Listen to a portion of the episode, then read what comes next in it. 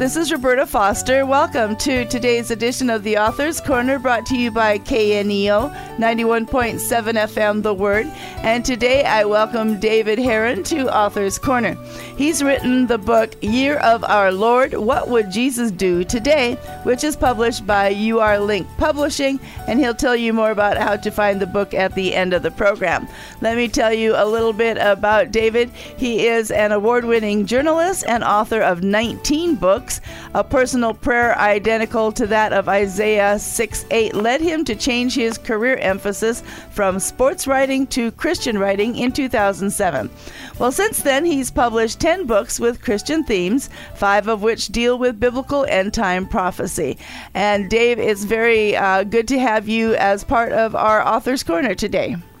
Well, thank you, Roberta. It's, it's, it's good to be here let's um, get a little background going here. First of all, um, it's said that you're that you are advancing the premise of Charles Sheldon's book. So, give us some background for those that don't recognize the name or what he wrote about.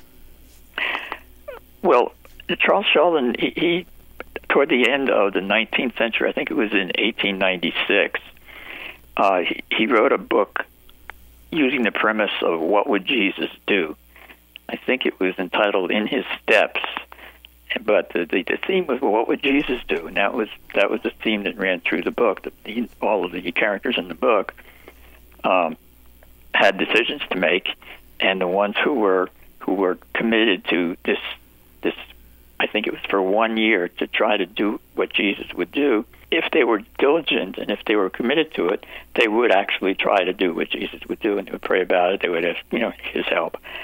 But that was the theme, and um, I, I really liked that book. And, and but I thought it could be brought into a more modern atmosphere because that one was about uh, corruption in the prize fight industry. okay. and the corruption in the railroad industry. So, so I tried to bring it up to date um, more than a century later.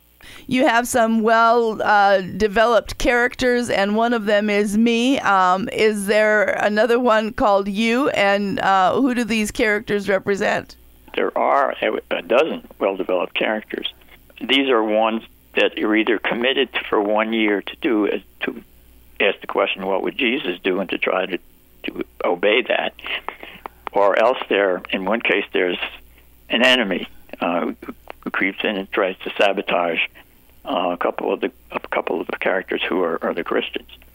Um, as far as the me and the you are concerned, um, I uh, well I, I actually relate to one of the main characters. Her name is Ellen Baxter, and she um, goes through some real hardships. Uh, her children are taken away unjustly. Mm-hmm. She's arrested and uh, severely beaten uh, while she's under arrest in prison. And of course, she's she's really innocent. She was just falsely accused. Um, I recently had an experience where I had a really bad time. Uh, somebody had set what was almost a almost a booby trap for me. I tripped and fractured a hip, and when you get to my age and you fracture a hip, that's pretty bad. Um, the the that led to my being, as I call it, incarcerated for several months uh, there was nothing for me to do. Uh, no no transportation, nothing. It was like a one room home, if you'd call it that. It, it was it was not even an apartment. It was just enough room for a bed and a TV set, and then there was a a bathroom that you could not take a shower or a bath in. Um, I had a front door with no key to fit the lock, so anybody could just walk in. It, it was bad, but later I found out that it was needed. And twice the Lord provided healings for me. Once was for the hip, hip fracture, which is now 100% as good as new because of the Lord. And there was another incident um, that the Lord just healed it. Um, so he's reminding me that he was in this, mm-hmm. and this was mm-hmm. something that he wanted to, to do uh, through me to prepare me for what was lying ahead. And and one of those things was this uh, project, which we're, we're talking now. Um, I'm not an experienced public speaker, but uh, the Lord wants me to, to do these things. Mm-hmm. And one reason is that I actually do know what will be the sign of his uh, second coming. Well, in the storyline, as you've kind of alluded to, your characters uh, have their faith tested. Um, so you wrote, like one of them that you uh, just talked about, Ellen, is. Um, having to deal with corruption within the Department of Family Services. So, is this a storyline that you feel is a current situation, or uh, you just happen to pick that? Oh no, it's definitely a current situation. It's been it's been a problem. Um, I was I was a professional journalist um, for more than forty years, and I knew what was going on, and and there was a definite to this day there's a problem in, in Department of Family Services, and and one of the one of the statistics that's that's true that kind of proves it is that there is are as many uh, children who grow up in that you know in that environment where they they have no home, no family that loves them, they just are in and out from one home to another mm-hmm. uh, year after year, and they feel unloved. There are as many crimes committed by these kids when they grow up as there are by the ones that are raised in the family homes. And the significance of that is that there are 20 times as many kids who grow up in family homes. So mm-hmm. what we have there is these kids, as they grow to maturity, are committing 20 times as many crimes mm. per person as the ones who are in family homes. Well, we have more to talk about with David Heeren, the author of Year of Our Lord What Would Jesus Do Today, which is published by Urlink Publishing. And you're listening to Author's Corner on 91.7. So if you miss any part of today's interview or you'd just like to hear it again, you can find it on Apple Podcasts, Spotify, or wherever you get your podcasts. Okay, so David, you include some of the current events of uh, things with the uh, DFYS and all of that. Uh, what other social topics do you address through your novel? Well, I, I, I chose two, which is the same thing that uh, Sheldon did in his in his book. Uh, the other one I chose was abortion, and as a Christian, um, I believe that every conceived, uh, well, I, it's a child as far as I'm concerned, mm-hmm. in the womb is a, an actual person, and they don't have to be born to become the actual person. They mm-hmm. start, the heart starts beating when they're something like two weeks old. But um, I just believe that it's God. If if God allows um, an infant to be conceived in, in, in a in a woman's womb that at the point of conception, um, it's God's plan that that is actually a person from then on. And so, can you give us a little um, teaser as to how the character is um, having to deal with that? Well, she is the one who has a home invasion by the representatives of the Department of Family Services somebody has called them and said she's abusing her two little girls, and it's a lie based upon a, a long-standing feud. Um, but they they are the way the family services works is they always presume guilt um, when it when it comes to the you know the children in the family home. Of course, they presume innocent when they're in the uh, foster home, but they presume guilt on all of these accusations if they're false or not, and that winds up with her going to jail and the little girl's being taken away.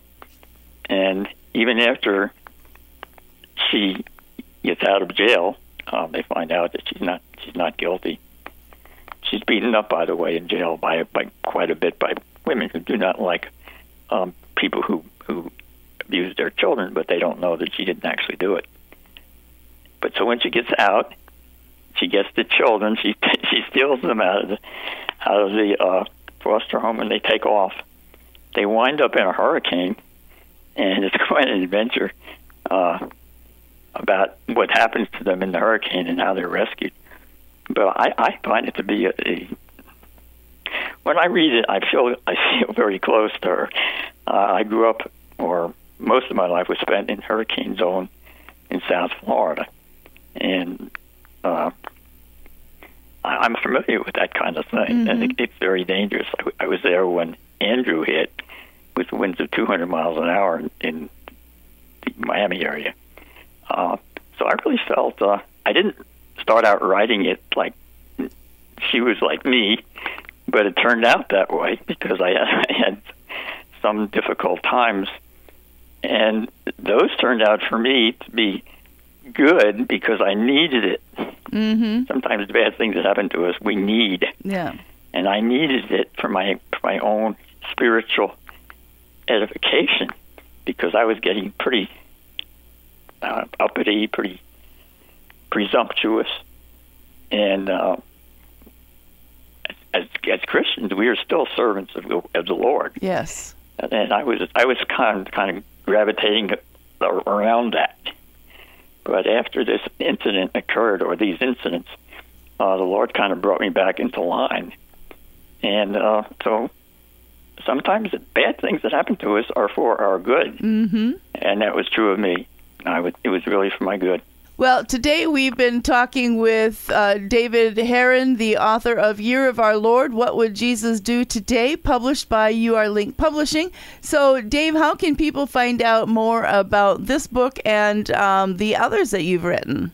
I think Amazon has all of them. This book is uh, 400 pages. I think it's one of my favorite books of the ones that I have written. The other one that I would put up there would be The High Sign. And that one got a double four star rating from the Online Book Club. That's the one where I really accurately identify sign of Jesus' second coming. And are you working on another project?